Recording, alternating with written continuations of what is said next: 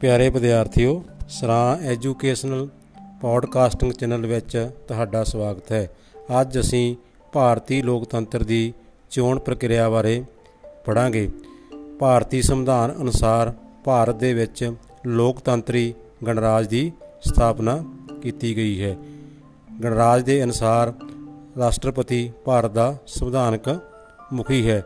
ਇਸ ਲਈ ਭਾਰਤ ਦੇ ਵਿੱਚ ਇੱਕ ਪੰਚਾਇਤ ਮੈਂਬਰ ਤੋਂ ਲੈ ਕੇ ਰਾਸ਼ਟਰਪਤੀ ਦੀ ਚੋਣ ਤੱਕ ਭਾਰਤ ਦੇ ਨਾਗਰਿਕ ਸਿੱਧੇ ਜਾਂ ਅਸਿੱਧੇ ਰੂਪ ਵਿੱਚ ਚੋਣ ਵਿੱਚ ਹਿੱਸਾ ਲੈਂਦੇ ਹਨ।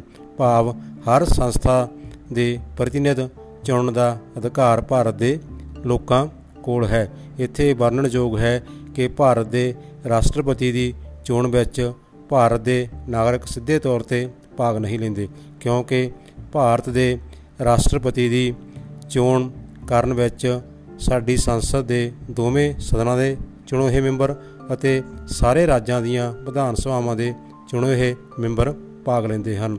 ਸਾਡੇ ਦੇਸ਼ ਦੇ ਵਿੱਚ ਹਰ ਤਰ੍ਹਾਂ ਦੀ ਚੋਣ ਨੂੰ ਮੁਕੰਮਲ ਕਰਵਾਉਣ ਦੇ ਲਈ ਸੰਵਿਧਾਨ ਦੇ ਅਨੁਸਾਰ ਇੱਕ ਤਿੰਨ ਮੈਂਬਰੀ ਚੋਣ ਕਮਿਸ਼ਨ ਦੀ ਵਿਵਸਥਾ ਕੀਤੀ ਗਈ ਹੈ। ਉਹਨਾਂ ਵਿੱਚੋਂ ਇੱਕ ਮੁੱਖ ਚੋਣ ਕਮਿਸ਼ਨਰ ਅਤੇ ਦੋ ਉਸ ਦੇ ਸਹਾਇਕ ਚੋਣ ਕਮਿਸ਼ਨਰ ਹੁੰਦੇ ਹਨ। ਚੋਣ ਕਮਿਸ਼ਨ ਨੂੰ ਪੂਰੀ ਤਰ੍ਹਾਂ ਸੁਤੰਤਰ, ਆਜ਼ਾਦ ਅਤੇ ਨਿਰਪੱਖ ਰੱਖਿਆ ਗਿਆ ਹੈ। ਚੋਣ ਕਮਿਸ਼ਨ ਬਿਨਾਂ ਕਿਸੇ ਤਰ੍ਹਾਂ ਦੀ ਰਾਜਨੀਤਿਕ ਦਖਲਅੰਦਾਜ਼ੀ ਜਾਂ ਬਿਨਾਂ ਕਿਸੇ ਬਾਹਰੀ ਦਬਾਅ ਤੋਂ ਚੋਣਾਂ ਕਰਵਾਉਣ ਦਾ ਅਮਲ ਨੇਪਰੇ ਚੜਾਉਂਦਾ ਹੈ। ਵੱਖ-ਵੱਖ ਸਮੇਂ ਤੇ ਸਾਡੇ ਦੇਸ਼ ਵਿੱਚ ਵੱਖ-ਵੱਖ ਸੰਸਥਾਵਾਂ ਦੀਆਂ ਚੋਣਾਂ ਹੁੰਦੀਆਂ ਰਹਿੰਦੀਆਂ ਹਨ। ਭਾਰਤ ਦੀ ਚੋਣ ਪ੍ਰਕਿਰਿਆ ਨੂੰ ਵੱਖ-ਵੱਖ ਪੜਾਵਾਂ ਵਿੱਚੋਂ ਗੁਜ਼ਰਨਾ ਪੈਂਦਾ ਹੈ। ਅੱਜ ਅਸੀਂ ਚੋਣ ਪ੍ਰਕਿਰਿਆ ਦੇ ਵੱਖ-ਵੱਖ ਪੜਾਵਾਂ ਤੇ ਚਰਚਾ ਕਰਾਂਗੇ। ਭਾਰਤ ਦੀ ਚੋਣ ਪ੍ਰਕਿਰਿਆ ਦਾ ਸਭ ਤੋਂ ਪਹਿਲਾ ਪੜਾਅ ਹੈ ਚੋਣ ਖੇਤਰ ਨਿਸ਼ਚਿਤ ਕਰਨੇ। ਜਦੋਂ ਕੋਈ ਵੀ ਚੋਣ ਕਰਵਾਉਣੀ ਹੋਵੇ ਜਾਂ ਕੋਈ ਵੀ ਚੋਣ ਹੋਣੀ ਹੋਵੇ ਉਸ ਦਾ ਸਭ ਤੋਂ ਪਹਿਲਾ ਪੜਾਅ ਹੁੰਦਾ ਹੈ ਉਸ ਚੋਣ ਕਰਵਾਉਣ ਲਈ ਚੋਣ ਖੇਤਰ ਨਿਸ਼ਚਿਤ ਕਰਨੇ।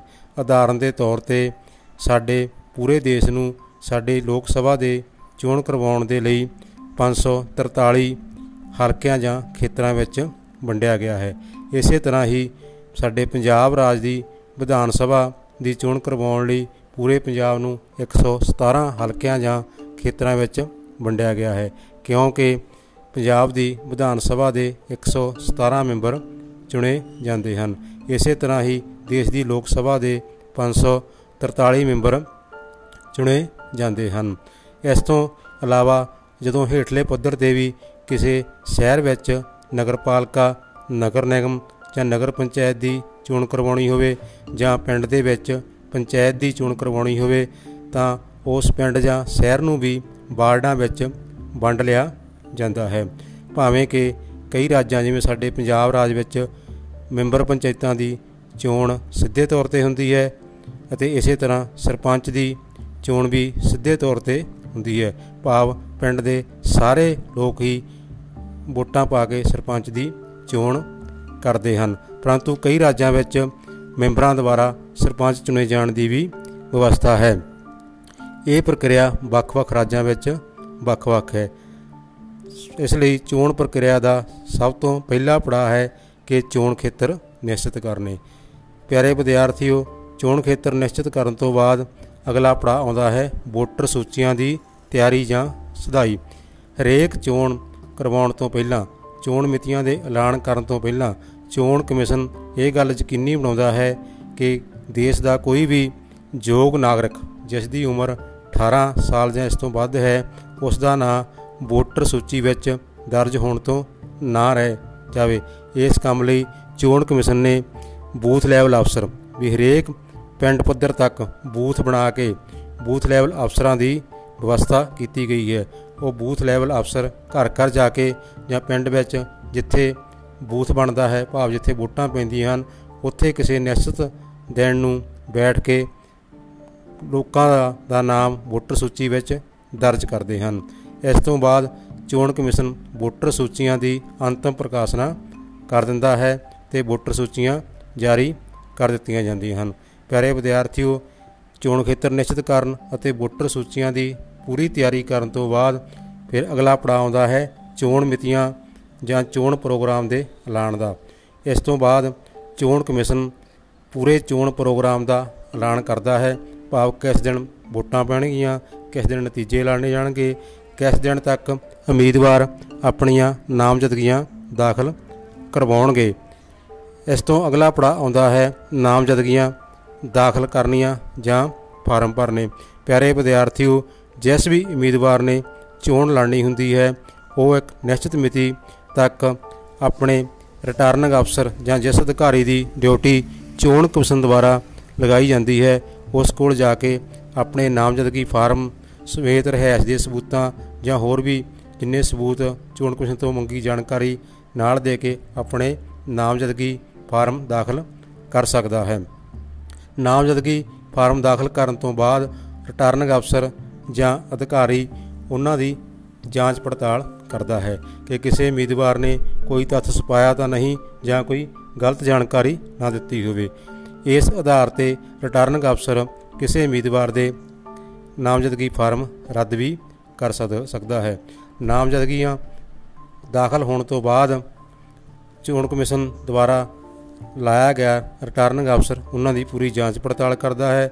ਜਾਂਚ ਪੜਤਾਲ ਕਰਨ ਤੋਂ ਬਾਅਦ ਜੇ ਕੋਈ ਉਮੀਦਵਾਰ ਚਾਹੁੰਦਾ ਹੈ ਤਾਂ ਉਸਨੇ ਆਪਣੀ ਨਾਮਜ਼ਦਗੀ ਵਾਪਸ ਲੈਣੀ ਹੈ ਤਾਂ ਇੱਕ ਨਿਸ਼ਚਿਤ ਮਿਤੀ ਤੱਕ ਉਹ ਆਪਣੀ ਨਾਮਜ਼ਦਗੀ ਫਾਰਮ ਵਾਪਸ ਵੀ ਲੈ ਸਕਦਾ ਹੈ ਕਿਉਂਕਿ ਕਈ ਵਾਰ ਕੋਈ ਉਮੀਦਵਾਰ ਆਪਣੀ ਨਾਮਜ਼ਦਗੀ ਦਾਖਲ ਕਰਵਾ ਦਿੰਦਾ ਹੈ ਪਰ ਬਾਅਦ ਦੇ ਵਿੱਚ ਕਿਸੇ ਦੂਸਰੇ ਉਮੀਦਵਾਰ ਨਾਲ ਉਸ ਦਾ ਕੋਈ ਸਮਝੌਤਾ ਹੋ ਜਾਂਦਾ ਹੈ ਜਾਂ ਕਿਸੇ ਪਾਰਟੀਆਂ ਦਾ ਆਪਸ ਵਿੱਚ ਸਮਝੌਤਾ ਹੋ ਜਾਂਦਾ ਹੈ ਤਾਂ ਕਿਸੇ ਪਾਰਟੀ ਦੇ ਉਮੀਦਵਾਰ ਜਾਂ ਕੋਈ ਆਜ਼ਾਦ ਉਮੀਦਵਾਰ ਵੀ ਆਪਣਾ ਨਾਮਜ਼ਦਗੀ ਫਾਰਮ ਵਾਪਸ ਲੈਣਾ ਚਾਹੁੰਦਾ ਹੈ ਤਾਂ ਵਾਪਸ ਲੈ ਸਕਦਾ ਹੈ। ਪਿਆਰੇ ਵਿਦਿਆਰਥੀਓ, ਉਸ ਤੋਂ ਅਗਲਾ ਪੜਾਅ ਆਉਂਦਾ ਹੈ ਚੋਣ ਨਿਸ਼ਾਨ ਅਲਾਟ ਕਰਨ ਦਾ। ਨਾਮਜ਼ਦਗੀਆਂ ਦਾ ਕੰਮ ਮੁਕੰਮਲ ਹੋਣ ਤੋਂ ਬਾਅਦ ਰਿਟਰਨਿੰਗ ਅਫਸਰ ਜਾਂ ਅਧਿਕਾਰੀ ਜਿਸ ਦੀ ਚੋਣ ਕਮਿਸ਼ਨ ਦੁਆਰਾ ਡਿਊਟੀ ਲਗਾਈ ਗਈ ਹੈ, ਉਹ ਵੱਖ-ਵੱਖ ਉਮੀਦਵਾਰਾਂ ਨੂੰ ਚੋਣ ਨਿਸ਼ਾਨ ਅਲਾਟ ਕਰਦਾ ਹੈ। ਇੱਥੇ ਇੱਕ ਗੱਲ ਵਰਣਨਯੋਗ ਹੈ ਕਿ ਜਿੰਨੀਆਂ ਵੀ ਰਾਜਨੀਤਿਕ ਪਾਰਟੀਆਂ ਚੋਣ ਕਮਿਸ਼ਨ ਕੋਲ ਪਹਿਲਾਂ ਤੋਂ ਰਜਿਸਟਰਡ ਹਨ, ਉਹਨਾਂ ਨੂੰ ਪੱਕੇ ਤੌਰ ਤੇ ਹੀ ਚੋਣ ਨਿਸ਼ਾਨ ਅਲਾਟ ਕੀਤੇ ਗਏ ਹਨ। ਜਿਵੇਂ ਕਿ ਇੰਡੀਅਨ ਨੈਸ਼ਨਲ ਕਾਂਗਰਸ ਨੂੰ ਹੱਥ ਪੰਜਾ, ਭਾਰਤੀ ਜਨਤਾ ਪਾਰਟੀ ਨੂੰ ਕਮਲ ਦਾ ਫੁੱਲ, ਇਸ ਤਰ੍ਹਾਂ ਪੰਜਾਬ ਦੇ ਵਿੱਚ ਅਕਾਲੀ ਦਲ ਨੂੰ ਤੱਕੜੀ ਦਾ ਚੋਣ ਨਿਸ਼ਾਨ ਅਲਾਟ ਕੀਤਾ ਗਿਆ ਹੈ।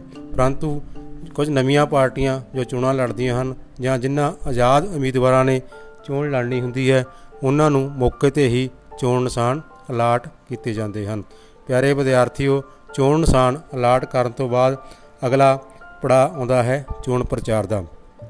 ਪਿਆਰੇ ਵਿਦਿਆਰਥੀਓ, ਚੋਣ ਪ੍ਰਚਾਰ ਲਈ ਅੱਜ ਕੱਲ ਸਾਡੇ ਦੇਸ਼ ਵਿੱਚ 14 ਦਿਨ ਦਾ ਭਾਵ 2 ਹਫ਼ਤੇ ਦਾ ਸਮਾਂ ਨਿਸ਼ਚਿਤ ਕੀਤਾ ਗਿਆ ਹੈ। ਪਿਆਰੇ ਵਿਦਿਆਰਥੀਓ, ਇਸ ਸਮੇਂ ਦੌਰਾਨ ਪਾਰਟੀਆਂ ਜਾਂ ਰਾਜਨੀਤਿਕ ਉਮੀਦਵਾਰ ਲੋਕਾਂ ਕੋਲ ਜਾ ਕੇ ਆਪਣਾ ਪ੍ਰੋਗਰਾਮ ਦੱਸਦੇ ਹਨ, ਉਹ ਜਨਤਕ ਰੈਲੀਆਂ ਕਰਦੇ ਹਨ, ਸਭਾਵਾਂ ਕਰਦੇ ਹਨ ਤੇ ਘਰ ਘਰ ਜਾ ਕੇ ਲੋਕਾਂ ਨੂੰ ਆਪਣੀ ਪਾਰਟੀ ਦੀਆਂ ਨੀਤੀਆਂ ਅਤੇ ਪ੍ਰੋਗਰਾਮ ਦੱਸਦੇ ਹਨ। ਇਸ ਦੌਰਾਨ ਉਹ ਚੋਣ ਪ੍ਰਚਾਰ ਦੇ ਦੌਰਾਨ ਕਿਸੇ ਤਰ੍ਹਾਂ ਦੀ ਹਿੰਸਾ ਨਹੀਂ ਕਰ ਸਕਦੇ, ਇਸ ਤੇ ਪੂਰਨ ਪਾਬੰਦੀ ਲਗਾਈ ਗਈ ਹੈ। ਚੋਣ ਪ੍ਰਚਾਰ ਦੇ ਦੌਰਾਨ ਵੱਖ-ਵੱਖ ਰਾਜਨੀਤਿਕ ਪਾਰਟੀਆਂ ਆਪਣਾ ਚੋਣ ਮਨੋਰਥ ਪੱਤਰ ਵੀ ਜਾਰੀ ਕਰਦੀਆਂ ਹਨ। ਚੋਣ ਮਨੋਰਥ ਪੱਤਰ ਦੇ ਵਿੱਚ ਆਪਣੇ ਪ੍ਰੋਗਰਾਮਾਂ ਅਤੇ ਉਦੇਸ਼ਾਂ ਨੂੰ ਉਹ ਆਪਣੇ ਲੋਕ- ਲੋਕਾਂ ਨੂੰ ਜਾਣਕਾਰੀ ਦਿੰਦੀਆਂ ਹਨ ਕਿ ਉਹਨਾਂ ਦੀ ਪਾਰਟੀ ਚੋਣਾਂ ਜਿੱਤਣ ਤੋਂ ਬਾਅਦ ਲੋਕਾਂ ਦੇ ਲਈ ਕੀ ਪ੍ਰੋਗਰਾਮ ਲੈ ਕੇ ਆਵੇਗੀ, ਕਿਹੋ ਜਿਹੇ ਕੰਮ ਲੋਕਾਂ ਦੇ ਵਿਕਾਸ ਦੇ ਲਈ ਕਰੇਗੀ। ਚੋਣ ਪ੍ਰਚਾਰ ਸਮਾਪਤ ਹੋਣ ਤੋਂ ਬਾਅਦ ਫਿਰ ਨਿਸ਼ਚਿਤ ਤਰੀਕ ਤੇ ਪਿਆਰੇ ਵਿਦਿਆਰਥੀਓ, ਵੋਟਾਂ ਪੈਂਦੀਆਂ ਹਨ ਜਿਸ ਨੂੰ ਪੋਲਿੰਗ ਡੇ ਜਾਂ ਵੋਟਾਂ ਦਾ ਪਾਉਣ ਦਾ ਦਿਨ ਕਿਹਾ ਜਾਂਦਾ ਹੈ। ਉਸ ਦਿਨ ਆਪਣੇ ਆਪਣੇ ਅਲਾਟ ਕੀਤੇ ਪੋਲਿੰਗ ਬੂਥਾਂ ਤੇ ਜਾ ਕੇ ਸਾਰੇ ਹੀ ਭਾਰਤ ਦੇ ਨਾਗਰਿਕ ਜਿਨ੍ਹਾਂ ਦਾ ਨਾਮ ਵੋਟਰ ਸੂਚੀ ਵਿੱਚ ਦਰਜ ਹੈ, ਆਪਣੀ ਵੋਟ ਦੇ ਅਧਿਕਾਰ ਦੀ ਵਰਤੋਂ ਕਰਦੇ ਹਨ। ਵੋਟ ਦਾ ਅਧਿਕਾਰ ਗੁਪਤ ਤੌਰ ਤੇ ਰੱਖਣ ਲਈ ਵਿਵਸਥਾ ਕੀਤੀ ਗਈ ਹੈ। ਜਦੋਂ ਵੀ ਮਤਲਬ ਲੋਕ ਆਪਣੀ ਵੋਟ ਦੀ ਵਰਤੋਂ ਕਰਦੇ ਹਨ, ਤਾਂ ਉਹ ਪਰਦੇ ਦੇ ਵਿੱਚ ਜਾ ਕੇ ਉਹਨਾਂ ਨੂੰ ਕੋਈ ਵੀ ਵੋਟ ਦੀ ਵਰਤੋਂ ਕਰਦਿਆਂ ਨੂੰ ਦੇਖ ਨਹੀਂ ਸਕਦਾ। ਵੋਟ ਦੇ ਅਧਿਕਾਰ ਦੀ ਵਰਤੋਂ ਕਰਨ ਤੋਂ ਬਾਅਦ ਜਦੋਂ ਵੋਟਾਂ ਪੈਣ ਦਾ ਕੰਮ ਮੁਕੰਮਲ ਹੋ ਜਾਂਦਾ ਹੈ, ਵਿਦਿਆਰਥੀਓ, ਅਗਲਾ ਪੜਾਅ ਆਉਂਦਾ ਹੈ ਵੋਟਾਂ ਦੀ ਗਿਣਤੀ ਅਤੇ ਨਤੀਜੇ। ਵੋਟਾਂ ਦੀ ਗਿਣਤੀ ਦਾ ਦਿਨ ਵੀ ਚੋਣ ਕਮਿਸ਼ਨ ਵੱਲੋਂ ਜਦੋਂ ਪ੍ਰੋਗਰਾਮ ਐਲਾਨਿਆ ਜਾਂਦਾ ਹੈ, ਉਸ ਵਿੱਚ ਪਹਿਲਾਂ ਹੀ ਤੈਅ ਹੁੰਦਾ ਹੈ ਤੇ ਇਸ ਨਿਸ਼ਚਿਤ ਤਰੀਕ ਨੂੰ ਵੋਟਾਂ ਦੀ ਗਿਣਤੀ ਕੀਤੀ ਜਾਂਦੀ ਹੈ ਅਤੇ ਜੋ ਉਮੀਦਵਾਰ ਵੱਧ ਵੋਟਾਂ ਪ੍ਰਾਪਤ ਕਰਦਾ ਹੈ, ਉਸ ਨੂੰ ਜੇਤੂ ਐਲਾਨ ਦਿੱਤਾ ਜਾਂਦਾ ਹੈ। ਅਤੇ ਉਸ ਹਲਕੇ ਜਾਂ ਖੇਤਰ ਦਾ ਰਿਟਰਨਿੰਗ ਅਫਸਰ ਜਾਂ ਅਧਿਕਾਰੀ ਜੇਤੂ ਉਮੀਦਵਾਰ ਨੂੰ ਸਰਟੀਫਿਕੇਟ ਜਾਰੀ ਕਰ ਦਿੰਦਾ ਹੈ। ਪਿਆਰੇ ਵਿਦਿਆਰਥੀਓ, ਵੋਟਾਂ ਦੀ ਗਿਣਤੀ ਤੋਂ ਬਾਅਦ ਵੀ ਇੱਕ ਦੋ ਪੜਾਅ ਐਸੇ ਹਨ, ਜਿਵੇਂ ਕਿ ਚੋਣ ਖਰਚੇ ਦੀ ਸੂਚੀ, ਚੋਣ ਕਮਿਸ਼ਨ ਨੂੰ ਸੌਂਪਣਾ। ਕਿਉਂ ਭਾਰਤ ਦੀਆਂ ਵੱਖ-ਵੱਖ ਚੋਣਾਂ ਲਈ ਚੋਣ ਕਮਿਸ਼ਨ ਨੇ ਉਮੀਦਵਾਰਾਂ ਲਈ ਖਰਚੇ ਦੀ ਇੱਕ ਹੱਦ ਮਿਥੀ ਹੋਈ ਹੈ।